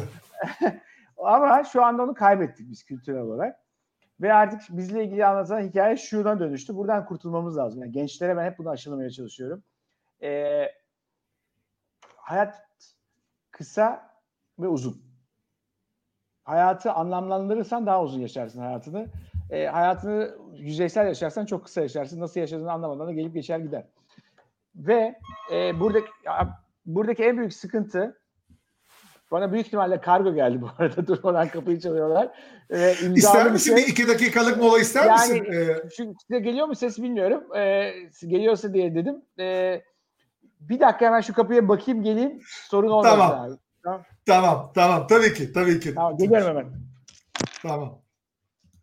Evet dostlar, e, canlı yayının güzelliği ve azizliği sevgili Tunca Kargo geldiği için şu an e, kapıya bakmaya gitmiş durumda.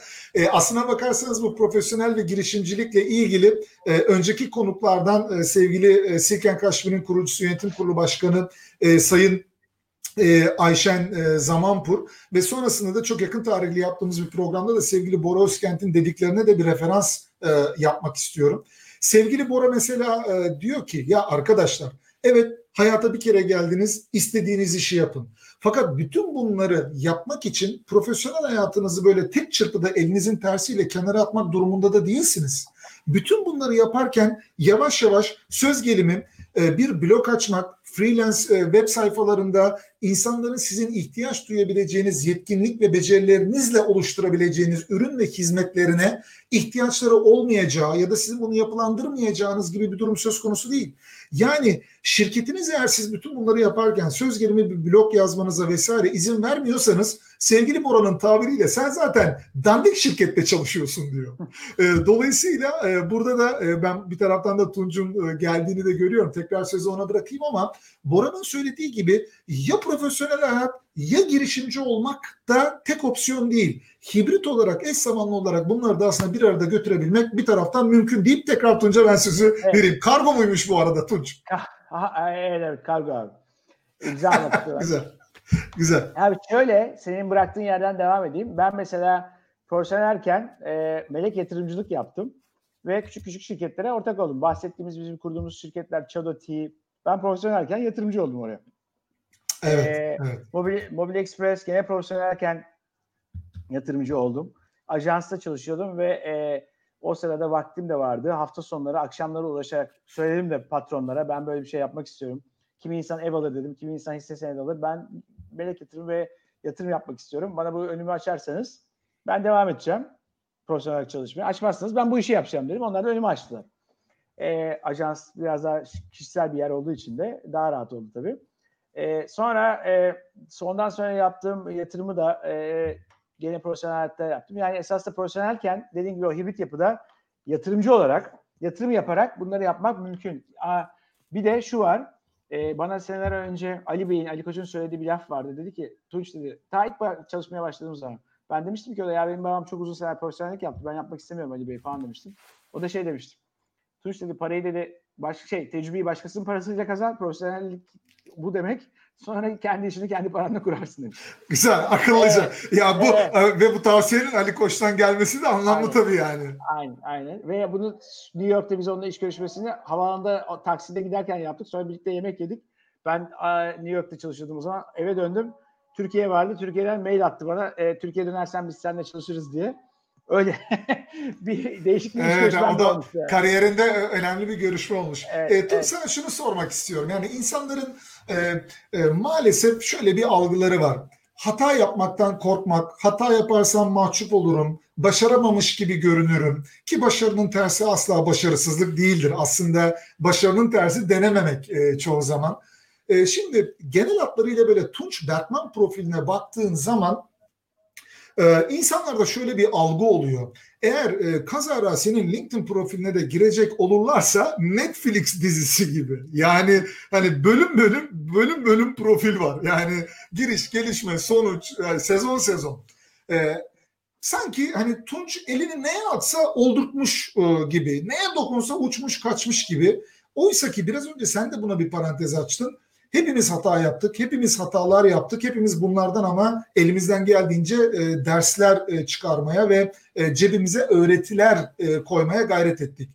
E, Tunç Berkman'ın aman Allah'ım böyle bir çuvallama olabilir mi dediği listenin başına yazacağı çuvallama hikayesi e, nedir? En büyük yaptığın hata neydi Tunç? Bize bir anlatsana. Biz de senin insan olduğuna kanaat getirelim bu vesileyle. bir kere, bir kere e, LinkedIn'de yaptığım şeylerin çoğu hepsi ben e, demin de söylediğim gibi son dönemde gördüklerin özellikle tohum ekiyorum ben şu anda. Ve kuluçka dönemindeyim. Tohum ekip e, o onların yeşermesini, yeşerdikten sonra budanmasını, budandıktan sonra meyveleri toplamayı bekliyorum. Şimdi o ektiğim tohumların çokluğu çok bir şey yapmışım gibi algılatıyor ama e, deniyorum diyelim ve pozitif gidiyor. Yani daha önceden bahsettiğim 3 tane iş Mobil Express mesela 3 kere 4 kere yatırım aldık biz orada. Ee, ve dilute olduk mesela. Ama 10 senedir devam ediyor. Ee, şey Çado kendi yağında kavrulan bir çay işi. Benim ortağım oradan geçiniyor. Bana pek faydası yok huzur hakkı dışında. Fakat güzel bir marka oldu. 10 senede A plus bir çay markası haline geldi. Ee, ama benim hayatıma e, yaşamsal anlamda önemli bir katkısı yok. Fakat o markayı yaratmanın e, bana verdiği başka bir tatminsel bir şey var. Ama oradaki esas aslan payı ortağın barışta yani. E, geçmişte kariyerime baktığımda e, bazı insanlar bir şirkette kalıp genel müdürlüğe kadar yükselmeyi bekliyorlar. E, benimkinde biraz daha böyle dediğin gibi Netflix dizisi gibi olmasının sebebi de e, ben daha böyle hiperaktif, daha heyecanlı, farklı şeyleri denemeyi seven e, ve şey yapan bir yapım vardı. E, meraklı bir yapım vardı. O yüzden e, koça girdiğimde ben koça girdiğimizde ilk başta giriş sebebim şeydi. E, ele, şey Türk Telekom'u satın alacaklardı. Türk Telekom'u alacaktıktan sonra biz Telekom işi yapacaktık. Ben hep Telekom'da çalışmak istemiştim. Tanıya geçtiğim zaman ben bana Şubo'dan Turkcell'den teklif gelmişti. Beni bırakmadılar. Arçil'e geçirdiler. Avea'dan geldiği zaman da Avea'ya gittim. Şimdi bu hata mı değil mi bilmiyorum ama koçta kalsaydım ben mesela çok daha e, üst level, çok daha stable, çok daha az yorulduğum e, bir e, kariyer hayatım olabilirdi. Çünkü her yeni başlangıç yeni bir challenge. Tamam mı? Öyle hiçbir şey insanın ağzına da e, kağıt üstünde durduğu gibi şey olmuyor yani. Yeni bir yere giriyorsun. İnsanların seni kabul etmesi için ne dedik? Kabullenmek, kabul ettirmek, beğenilmek, takdir edilmek. Çok doğru. Bu her zaman var her şirkette. Ve bu yo- yorucu da bir süreç. Yani hani e, Vestel'de mesela benim için en büyük şeylerden bir tanesi e, beklemediğim insanların beklemediğim davranışlar sergilemesi oldu. E, çok uzun seneler emek verdiğim insanlardan beklemediğim şeyler gördüm yani. E, o da bana şeyi öğretti mesela. E, aile dışında kimse, aile dahil mi? Çünkü bir sürü kardeşler para yüzünden birbirlerine giriyorlar yani. E, burada önemli Haklısın. olan şey Burada önemli olan şey kendinin senin kendi içindeki iç huzurunu iyi sağlayabilmek. Çünkü hep, hep bir sürü hata var. Şimdi en büyük hatam ne dersen e, yani mesela bizim tanıyı kurduğumuzdaki e, ilk hata teknolojiye çok güvenip sahayı anlamadan e, oradaki diğer dinamikleri doğru analiz etmeden işe başlamak oldu. O şirketi 100 kişi başlattık. 20, 25 kişiye düştü şirket. Sonra şu anda hala tanı koçun e, veri şeyini yapan büyük şirketlerinden bir tanesi. E, Ama orada e, mesela kağıt üstündeki business planın e, sahaya uygulanmasındaki gap'teki olabilecek aksaklığı görememiştik. Onları öğrendim mesela. Tamam. E, sonra e, en büyük hatam bence e, kişisel bir hata bu. Kariyer odaklı olup e, aleme e, yeteri kadar e, istediğim zamanı ayırmamaktır benim kişisel hayatımdaki en büyük hatalarımdan bir tanesi. işlerimden de dolayı. Bundan dolayı geçen sene eşimden ayrıldım ben mesela 10 sene. Çok tatlı bir kızım var. Çok da iyi arkadaş da kaldık. Yani he, benim e, işteki işte bir sürü hata var yani hani ama benim kendisi kişisel hata olarak gördüğüm hatalardan bir tanesi iş, özel hayat e, şey dengesine kızıma da çok vakit ayırdım. Ama eşimi atlamışım orada e, farkında olmadan. E, ve orada o dengeyi Bundan gerekli yani. dersler bundan gerekli dersler çıktı mı peki Tunç? Yani, Yani bir daha şöyle, olsa hani bizde öyle bir e, şey var ya yine olsa yine aynısını yaparım falan. Öyle Hayır, değil herhalde ama değil mi bu? Hayır hayır hayat öyle bir şey değil abi bak şöyle bakmak lazım. Ben hep bu ezberi bozda da konuşuyorum öyle örnekler de veriyorum. Şu önemli e, dengede olabilmek önemli. Yani mindfulness falan şimdi bir sürü hikaye var ya onlardan bahsetmiyorum. Dengede şöyle olmak da önemli. E, kariyerine ne zaman yarayacaksın? İşte birçok şeyi yapabilmek hani o dedin ya Netflix gibi bir şeylerden kaçırıyorsun. E, orada e, o kaçıracağın, ıskalayacağın şeylerin ne kadar önemli olduğunu senin e, ben şeyden kaçırmadım. Kızımla daha çok yani çocuğumla çok ilgilendim. Çünkü benim babam bizle daha az ilgilenebilmişti. İş odaklı ve her şeyi sıfırdan yaptığı için. Ee, ama orada da gördüğüm şey hayatta e, öğrendiğim şeylerden bir tanesi. e, Amerika'ya gittiğim zaman ben ilk üniversite için burs kazanıp gitmiştim. E, o bursu kazandığımda 18 yaşındayım daha ilk defa e, şey var e, adını siz söyleyin e, yalnız kalacağım Amerika'da onca sene sonra. Hep böyle ya- yaz okullarına falan giderdim. Diyorum babam benim değişik bir adamdı. Orta üçte beni böyle bir survival gibi bir kampa göndermişti Amerika'da. Amerika'nın eyalet Vermont bir eyalet var kuzeyde göl bölgesinde. Ee, abi orada tek yabancı benim. Çocuklar durmadan beni dövüyorlar. Orta ikideyim, orta üçte falan. Devamlı kavga ediyoruz. Duştayken kafama bir şey atıyorlar o falan yani. Ama şey kampı, ağaç kesiyorsun, çadır yapıyorsun, işte balık tutmayı öğreniyorsun nehirden. Ee, araç gereç olmadan seni ormana bırakıyorlar. Kendine böyle otlardan çadır yapmıyor falan böyle değişik bir yerde. Ondan sonra iki ay kaldım orada. Perişan oldum. Babama yazmışlar birinci ayın sonunda. Ya demişler ki adapte olamadı. Çok hırpalanıyor falan. O da cevap yazmış. Ben onu onun için oraya gönderdim. Gayet güzel diye. yani şimdi tamam mı? Hayatı biraz böyle Güzel. öğreniyorsun. Tamam mı? E, neyse ona rağmen Amerika'ya gittiğimde şeyi anlatacağım. E, oraya bağlayacağım. E, babam gece bir korku bastı abi beni ve babam görmesine tuvalete gidip ağladım tamam mı? 18 yaşında bir erkek çocuğu olarak babamın da görmesini istemiyorum ve yalnız yalnız korkusu bastı. Ondan sonra e, orada e, şey olarak baktığın zaman e, çıktıktan sonra babam dedi ki ertesi gün biz işte Syracuse'de okudum ben Syracuse Üniversitesi'nde New York'ta arası 4 saat. Arabayı sen kullan dedi. Gece yola çıktık ben falan. Bir hafta geçirdi babam bana döndü. Sonra bir gün dolabı bir açtım bir tane kitap şey defter. 18 sayfa babam bana hayatta yaptığı hatalarla yalnızlıkla ilgili korkularıyla ilgili bir sürü hikaye anlatmış. İlk defa bu kadar samimi.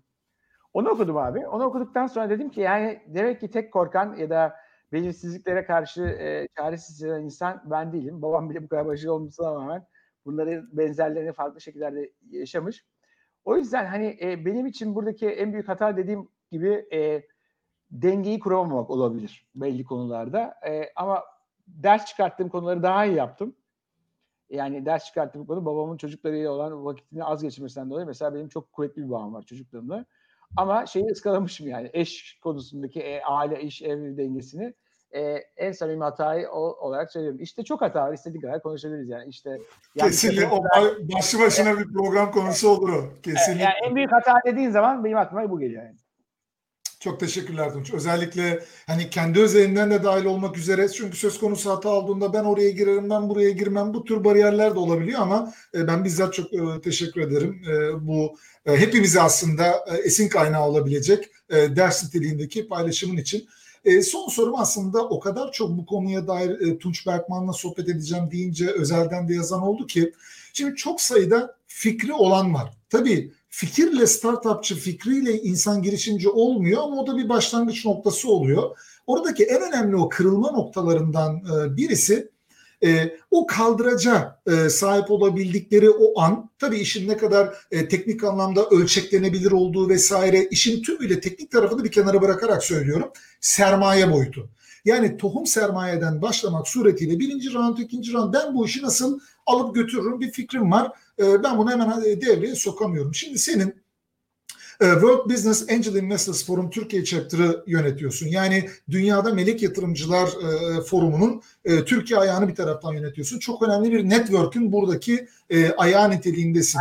Hayır, yönetmiyorum. Temsilcisiyim. E, yani senatör olarak e, senatör sıfatında iki ya da üç kişi dahız ama önemli bir temsilcisiyim yani. Yönetiyorum. Temsilci olarak. Burada mesela insanların e, bana gelen hep sorularda şu vardı. Ya ben herhangi bir fikrim hayata geçirilebilir bir noktada fikrim olduğunda veyahut da bunun ilk fazını atlayıp ürünü ve hizmeti pazara gidiş modeliyle birlikte hayata geçirdikten sonra büyütmek için nokta nokta nokta sebeplerle melek yatırımcıya da yatırımcıya ihtiyacı olduğu anda hangi yolu takip etmeli? Bu en çok gelen e, bu noktada soruydu. E, benim tarafımda bu soruyla da kapatacağım zaten.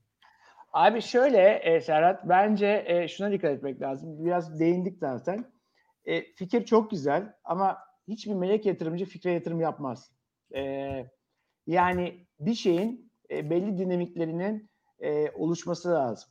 Ne demek bu? Mesela ben e, bu e, Milliyet'te Ghost Kitchen yani bu karanlık mutfaklarla ilgili bir yazı yazmıştım. Yani artık insanlar e, endüstriyel mutfaklar kuruyorlar ve orada markalar gelip şu örnekten yola çıkıyor. İşte e, çok iyi bir marka düşün. Nusret diyelim mesela. Nusret'in çok parası var yapar. Nusret iyi örnek olmadı. İyi bilinen iyi bir hamburgerci diyelim tamam mı? Ama adamların ikinci dükkanı açmaları için gene gidip Anadolu yakasında 1 milyon lira para harcamaları lazım ya da 2 milyon lira yatırım yapmaları lazım. Doğru. Onu yapmaktansa e, sen bir tane endüstriyel mutfak açıyorsun. O oturmuş markalar Avrupa yakasında geliyorlar. Oraya sadece bir şef, iki tane de yardımcısını koyuyorlar. Sen orada onların yemeklerini yapıyorsun ve oradan yemek sepeti getir gibi şeylerle birlikte o yemekleri dağıtıyorsun. Tamam, adam buna 1, 2 milyon lira harcayacağına 200 bin lira harcayıp yapabiliyor mesela böyle bir şey. Şimdi bu e, fikrin bir çocuklar geliştirmişler benim yazdığım bana ulaştılar. Ben dedim ki yani buna birisinin yatırım yapması için önce sizin orayı tutmanız lazım.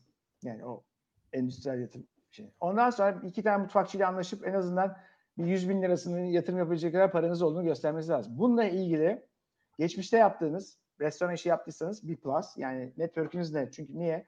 Yemek almanız lazım toplu malzeme. Yemek evlerine yapılacağı malzemeler. O malzemeler nasıl saklanacak falan filan. Yani sadece fikir değil. Türkiye'de melek yatırımcılar şeye bakıyorlar. O konudaki tecrübesi o konuda daha önce bir iş yapmış mı yapmamış mı? Yani işin başlaması şart değil. Ya da şuna bakıyorlar. İş başlamış, belli bir noktaya gelmiş, yavaş yavaş kendini döndürüyor ama paraları bitmek üzere. Bizim mesela Mobil Express'te öyle olmuştu. Ve bu işe yatırım yaparsa geri dönüşü ekipte potansiyel var. O yüzden fikirden tamam fikir çok önemli ama o fikri daha önce profesyonel hayatta da execute etmiş mi? Yani o fikrin etrafındaki konularda bir şeyler yapmış mı, yapmamış mı? Ee, ikincisi e, bu, bunu yapacak ekibi var mı? Doğru partnerleri. Sadece çalışacak ekip değil. Ekosistemde doğru insanları tanıyor mu? Bunlardan kaynak sağlayabilecek mi? İş ortakları anlamında. Üçüncüsü de e, bunu kendisi elin taşın altına koyuyor mu? Yani parasal anlamda ve başka anlamlarda. E, bunlara baktıktan sonra fikirlere yatırımcı bulmak daha kolay oluyor. Bizim WBF'in yani World Business e, Angels Forum'un şeyi de şu esasda Türkiye'de e, kaynak ihtiyacı olan belli bir seed halinde değil ama belli bir olgunluğa gelmiş e, iş modellerine yatırım yurt dışından getirmek fon olarak. İkincisi oraya şuna bakıyorlar. Türkiye'de bir tane lead investor yani ana yatırımcı istiyorlar. O ana yatırımcı da e, en azından yüzde onlar 200 bin koyuyorsa dolar diyelim örnek rakama takılmayalım. Bu adamın da ana yatırımcının 200 bin dolar koymasını istiyorlar. Çünkü burada bir temsilci istiyorlar. Onların güvenebileceği ve eli taşın altında olan o yatırımcılarla birlikte. Ya da o fikri alıp yurt dışına taşımak konusunda e, şey istiyorlar. E, o, o fikri alıp yurt dışına taşımak konusunda destek veriyorlar. Böyle çalışıyor. Yani melek yatırımcıların baktığı şeyler bunlar diyebilirim özetle. Yani yeterli olur mu bilmiyorum ama. Ee, çok kesinlikle bence e, doğru e, mesajı almayı biliyorsak bence çok yeterli bir cevap oldu Tun. Çünkü e, insanlarda o kadar çok benim bir fikrim var yatırımcı arıyorum. E, e, zaten e, sorunun cevabına giriş cümlem buydu. Hiçbir melek yatırımcı fikre para vermiyor. Sebebi şu. Fikir milyonlarca ve her yerde. E, sevgili dostlara da buradan bazen bu notu düşelim. E, ben de e, Startup Bootcamp İstanbul'un, e, Starters Hub'ın e, Türkiye'deki kurulma sürecindeki lead mentorlarından, organik parçalarından birisi olarak e, içerideki kurulduğu günkü dijital pazarlama ajansının ortaklarından, WSA'nın ortaklarından birisi olarak bu soruya sıklıkla muhatap oluyorum hep şu açıklamayı yapmak durumunda da kalıyorum Tunç. E, konu sevgili dostlar sizinle ya da fikirlerinizle ilgili değil. Konu e, herkesin, çok sayıda insanın çok fikrinin olması hangi fikrin uygulanabilir olduğu kimin uygulamaya başladığıyla çok ilintili oluyor. ee, ve ikinci noktada da bu fikri kimlerle uygulamaya başladığı da çok önemli oluyor. Yani e, bizde nedense bir tek tabanca olmak gibi de bir e, gelenek var. Benim bir fikrim var yürüyeceğim. Hani e, ya illa ki bir işin Bill Gates'i, Steve Jobs'ı vesaire Jeff Bezos'u gibi olmak zorunda değilsin. Yani e, Airbnb'de ya da e, senin bildiğin tanıdığın e, Microsoft'ta, Intel'de çok sayıda kurucusu olan şirketler. Yani öyle değil mi? Melek yatırımcılar Aynen. hani yaptığın iş kadar işi kiminle yaptığına da bir taraftan Kesinlikle. bakıyorlar. o yüzden de bu senin çizdiğin o basit, yalın, anlaşılabilir haritayı takip etmelerini de ben de şiddetle e, tavsiye ediyorum bir taraftan. Şöyle bir bakıyorum yaklaşık bir buçuk saate yaklaşıyoruz Tunç ama biz seninle hani bıraksalar akşamı buluruz. O, o çok e, net bir taraftan da. Seninle seninle, seninle biz böyle dizi film gibi e, yani ara ara bunun ikincisini ve üçüncüsünü de aslında teknik Abi, olarak e, çekmemiz lazım diye düşünüyorum arzu edersen tabii ki hayal inş, e, insanlar da keyif aldılarsa e, ve katkı sağladıysak mutlu olurum. Sen iste yeter. Eksik olma. Çok teşekkür ederim Tunç. Ee, e, sana teşekkür etmeden evvel bir kere daha sana son sözü vermek isterim. Neler söylemek istersin? İçinden yani, geçtiğimiz bu zor günlerde e, kapatırken hangi mesajları vermek istersin dostlara? Yani bir kere e, bizim şu e, rahatlık mı diyeyim artık, umursamazlık mı diyeyim ya da bir e, şeyden çıkmamız lazım. Covid ile ilgili konuşuyorum. Yani hastalıkla ilgili, salgınla ilgili konuşuyorum. Çünkü e, sen Almanya'dasın, e, hatırlarsın. Merkel şey demişti. E, yani yüzde 65'in hasta olmasını bekliyoruz demişti toplumun, tüm toplumların. Ki e, doğal e, mutasyon oluşsun. E, işte aşı bulana kadar ne kadar olacak bilmiyorum ama yüzde 65'i demek tüm dünyanın 4 milyar insan demek neredeyse yaklaşık. Daha da fazla hatta. E bunlar maalesef vefat oranına baktığın zaman yüzde iki buçuk üçlerde yani arttı çok. Yani bu da 150 milyon insan demek. Demek çok ciddi bir rakamdan bahsediyoruz. Türkiye'nin iki nüfusu kadar neredeyse. O yüzden bu işi e, ilaç çıkana kadar ve diğer konular oluşana kadar ciddi alıp e, çünkü artık sorumluluk bizde. Ekonomileri kapatamayacaklarına göre. Çünkü bir daha kapatırlarsa çok doğru. E, e, bütün sistem çökecek. Daha büyük sorunlarla karşı karşıya kalacağız. O yüzden de insanların kendi kendini korumasını ve etrafını da bilinçlendirerek onların da e, kendilerini daha iyi koruyacak e, ve başkalarını da hastaysa da e, koruyacak yöntemlere gidiyor olması lazım. Hayatımızdan iki sene verebiliriz bu iş için, e, korunmak için. Zevklerimizden biraz fedakarlık edebiliriz. İki sene çok önemli bir zaman değil.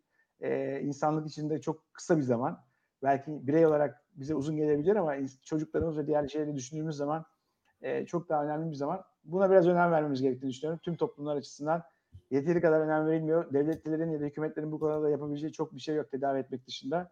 E, aşı bulana ya da ilaç bulana kadar sorumluluk bizde. Bunu söylemek isterim bir öncelikle. Sağlıkla kalmamız için ve e, mutlu hayatlarımızı devam ettirebilmemiz için. İkincisi de bir de ekonominin de devam edebilmesi için. İkincisi de demin kapı çaldığında yarım kaldı e, bizim ülke olarak artık birazcık daha birbirimize e, Kurtuluş Savaşı zamanı gibi sahip çıkıp sahiplendiğimiz, destek olduğumuz, birbirimizin başarılarından mutlu olduğumuz, iyi örnekleri alıp onlara iyi oldukları için takdir ettiğimiz, hani dedim ya gıpta etmek ve imrenmek bunlar iyi şeyler ama haset duymamak bir noktaya gelmemiz lazım. Biz bunu unuttuk. Yani bu komşuluk hikayesinden bahsediyorum. Onu bahsettiğimin sebeplerinden bir tanesi buydu. E, bunu çok iyi yapan toplumlar var. Örneğin e, İsrail hep bir sürü şey söyledi ama başarılı olmanın sebeplerinden biri İsraillerin ya da Ermenilerin de e, Amerika'da ben bunu çok gördüm. Birbirlerini çok tutuyorlar ve birbirlerine çok yardımcı oluyorlar. Rekabet etseler bile aynı alanda. Bizde bu yok. Biz birbirimize çok yardımcı olmuyoruz maalesef. Ee, o kültürü tekrar kazanmamız lazım. Şu fıkrayı anlatacaktım. O fıkrayı da anlatayım ve o fıkrayı artık tersine çevirelim. Daha farklı bir fıkra anlatılsın bizle ilgili diyelim. Adamın teki vefat ediyor, ölüyor, işte cehenneme gidiyor falan. Bir sürü kazan var. Ee, kazanların bir tanesinde de e, hepsinin başında zebani var, bir tanesinde hiçbir şey yok. Soruyor, diyor ki ya bunda niye zebani yok diyor. O da diyor ki onda Türkler var diyor. Birisi yukarı gelince diğerleri aşağı çekiyor. Bizim bu fıkrayı tersi çevirmemiz lazım yeni jenerasyonla birlikte. Evet evet evet. Sağlıkla Karamizm. kaldığımız, sağlıkla kaldığımız ve e, daha e, güzel şeyler ürettiğimiz, birbirimizle üretmekten mutlu olduğumuz, e, birbirimize destek olarak daha anlamlı hayatlar yaşadığımız bir hayat diliyorum. Herkese kendisine dikkat etmesini temenni ediyorum ve beni misafir ettiği için teşekkür ederek sözü sana veriyorum. Eksik olma. Çok teşekkür ederim. Aslında e, çok harika. E, bizim için çok pozitif mesajlar e, içeren cümlelerle e, son verdin sen de sözlerine. Hepimizin e, hiç bu kadar ve hiç bu dönemdeki kadar ihtiyaç duymadığımız e, derecede aklımızdan çıkarmamamız gereken mesajlar olduğuna e, inanıyorum. İyi ki varsın. E, ayağına sağlık, ağzına sağlık. E, bugün konuk olduğun bilgi, birikim, deneyimlerini, tecrübelerini e, bizlerle paylaştın. Eminim çok faydalı ve değerli e, bir e, sohbet oldu dostlarımız açısından ki e, gelen yorumların e, hemen tamamı e, bu samimi paylaşım ve faydalı paylaşım için e, bizzat teşekkür e, ediyorlar e, Tunç. E, o yüzden e, ben de bu vesileyle sana bir kez daha teşekkür etmek isterim. İlk fırsatta tekrarını yapmak üzere e, diyelim o halde. En yakın zamanda görüşmek üzere. Evet ilk fırsatta da tekrarını yapmak üzere. Kendine çok iyi bak. Görüşmek Sağlıkla üzere. Sevgiler, selamlar Tunç. Bir mukabele. Evet dostlar, e, bugünkü e, konu uzun yıllar e, pazarlamadan sorumlu başkan yardımcısı görevleri sürdürmüş olan girişimci, pazarlama ve marka danışmanı sevgili Tunç Berkman'dı. Son derece keyifli ve samimi bir e, sohbete imza attığımızı düşünüyorum. E, kendi hatalarından özel hayatındaki gerçeklerine e, varıncaya kadar pazarlama disiplinindeki gelenekselden dijitale geçiş tarafındaki e, tecrübelerinden işin daha teknik boyutunda veri analitiğine kadar, girişimcilik hikayelerine kadar, e, fikirlere nasıl yatırım bulunabileceği ya da bulunamayacağı ile ilgili e, fikirlerine kadar aslında pek çok konuda ezber bozan samimiyette e, bir e, sohbet olduğunu e, düşünüyorum. Umarım sizler de öyle düşünüyorsunuzdur. Daha fazla sayıda dostumuza ulaşmasını isterseniz e, bu yayın bittikten sonra da e, bu yayını paylaşmak suretiyle de e, böyle bir e, destek de verebilirsiniz dostlar. Canlı yayında bu programı kaçıranlar 12'denin YouTube e, sayfasında Doktor Serhat Tatlı hesabı üzerinden e, bu ve önceki yayınların tamamını e, izleyebilirler. Önümüzdeki hafta bir sonraki değişim doktoru ile 12'den de görüşene dek şimdiden biraz erken olduğunun farkındayım. Yarın program yapmayacağımız için bunu söylüyorum. Haftanın e, son gününün güzel ve verimli geçmesini ardından harika bir hafta sonu olmasını diliyorum. Kendi sağlığınıza, sevdiklerinizin sağlığına e, başta olmak üzere lütfen etrafınıza, çevrenize, ülkenize iyi bakın dostlar. Görüşmek üzere. Sevgiler, selamlar. Bay bay.